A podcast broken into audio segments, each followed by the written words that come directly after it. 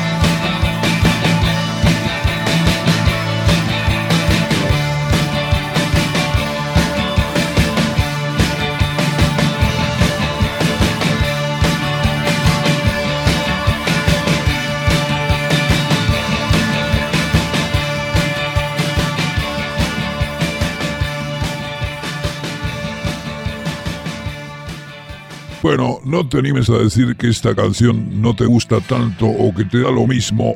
Puedes decir que te gusta. ¿eh? Ocurre con esta canción lo que en algún momento ocurrió con una canción de Sly Stone en los años 60, me parece en la época de Woodstock, que la gente eh, cantaba, tarareaba la canción, era como una cosa tipo... Oh, es decir, como una contraseña, que, una que no sabemos todos. Flaco favor le haces al rock criticando esos, eh, digamos, vacas sagradas del sonido, que en realidad es un estribillo, un riff, un sonidito que, que resulta fácil hacer. En los 60 la contraseña había sido esa canción de Sly Stone. En los 2000 probablemente tengamos el recuerdo de Seven Nation Army, ¿te acordás? Del tema de White Stripes que todo el mundo la repite porque es la canción que todos nos sabemos. Ahora, si le preguntas a todos por separado, todos te van a decir que les gusta esa canción. Porque nadie se anima a decir que no es una gran canción, pero es fácil de aprender entre todos. Y eso ya es un mérito importante. Pero es una cosa aburridísima, por supuesto, todos lo sabemos. Seven Nation Army es una canción, es una del montón, que pasa a primer plano porque todos sabemos eso. para la generación de los años 80 y los chicos raros de los años 80, eh, tiempo colorinche así de gente que llamaba la atención, tenías un grupito de gente tipo monje post-punk que escuchaba los Joy Division y tarareaba juntos esta canción que es la contraseña generacional de esa época, de los años 80, de la música independiente, yo diría, de aquel tiempo. De hecho, todo el sonido independiente que trató de diferenciarse del rock, se tuvo que crear sus propios voceros, y básicamente era la gente de la revista New Musical Express, que le hizo un gran caldo gordo a esta canción, nombrándola como la mejor canción, el mejor simple de toda la historia. Imagínate si esta canción va a ser la más... Y sí, de alguna manera sí es muy importante. Claro, que todo el mundo hizo una versión, que todos la recuerdan, que Bowie, The Cure, The Radiohead hicieron versiones de esta canción. Los Smith también, me dice acá alguien que Sí, los Smith también va. No, toda esa gente que quería distinguirse del resto de los que escuchaban Michael Jackson, bueno, le ponían todas las fichas a esta canción que realmente fue importante. Colaboró también el halo misterioso de la canción que se graba en la última parte, suponente viene siendo el hemisferio norte, es el, es el otoño, ¿no es cierto?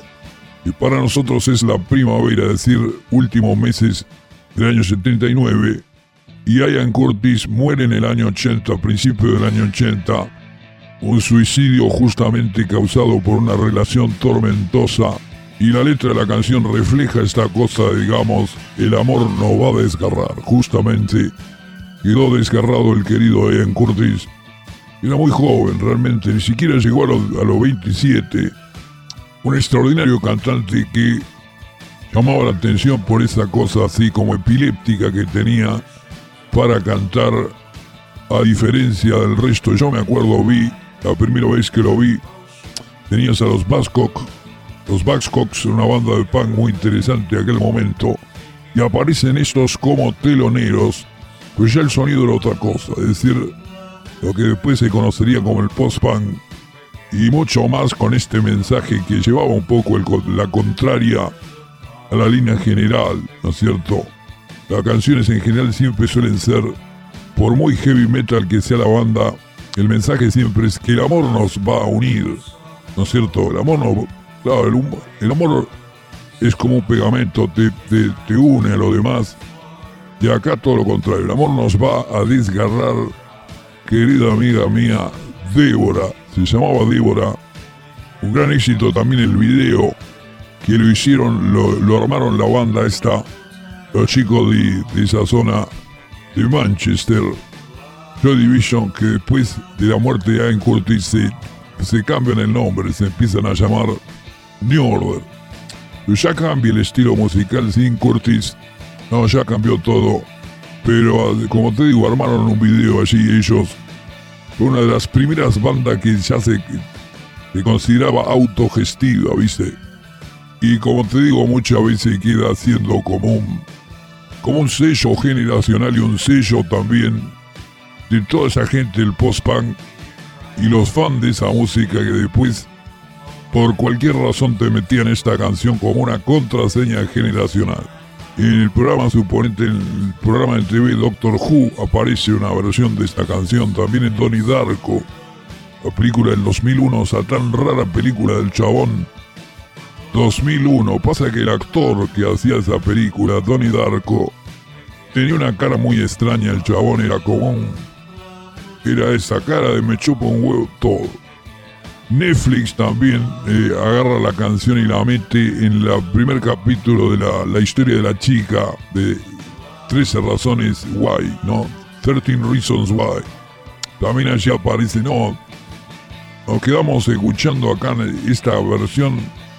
Todos quieren que se sepa que a ellos les gustaba esta canción y esa banda Joy Division.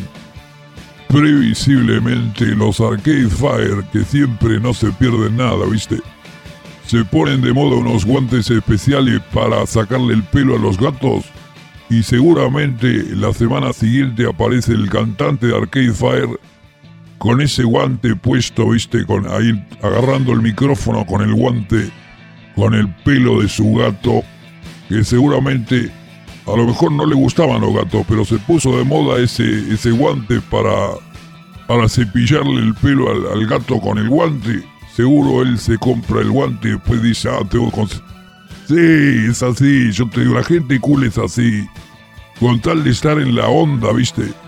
Qué previsible, querido. ¿Cómo vas a tener? Seguramente no, mira. Yo todavía no lo he visto en internet, pero seguramente Arcade Fire ha hecho una versión.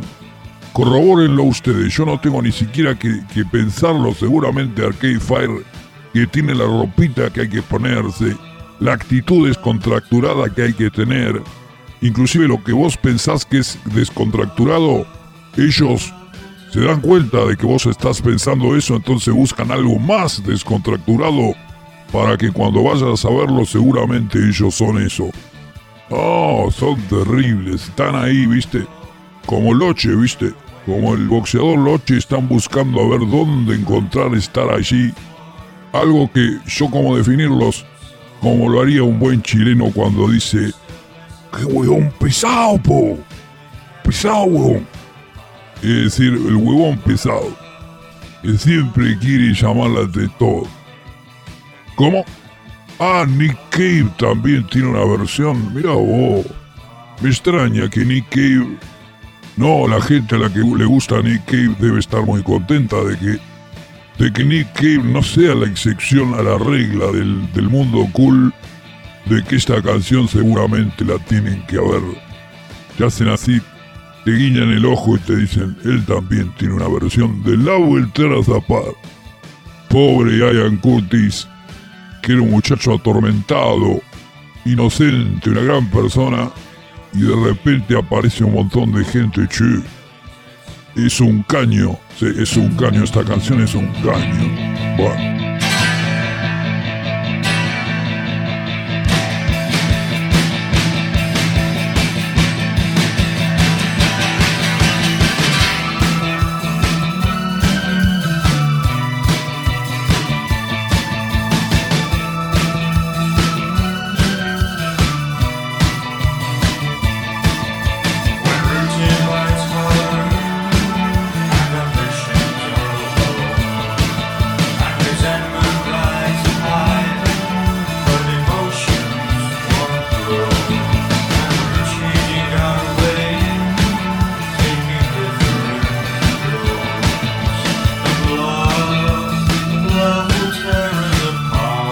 Jason, ¿alguna otra versión? Tirame alguna versión rara de esa canción, da.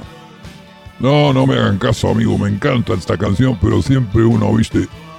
El tirón de orejas en este programa está asegurado, quédense tranquilos. Pues yo quiero a ustedes también. Y sí, adoctrinarlos un poco para que no caigan siempre en la más fácil, viste. Jason.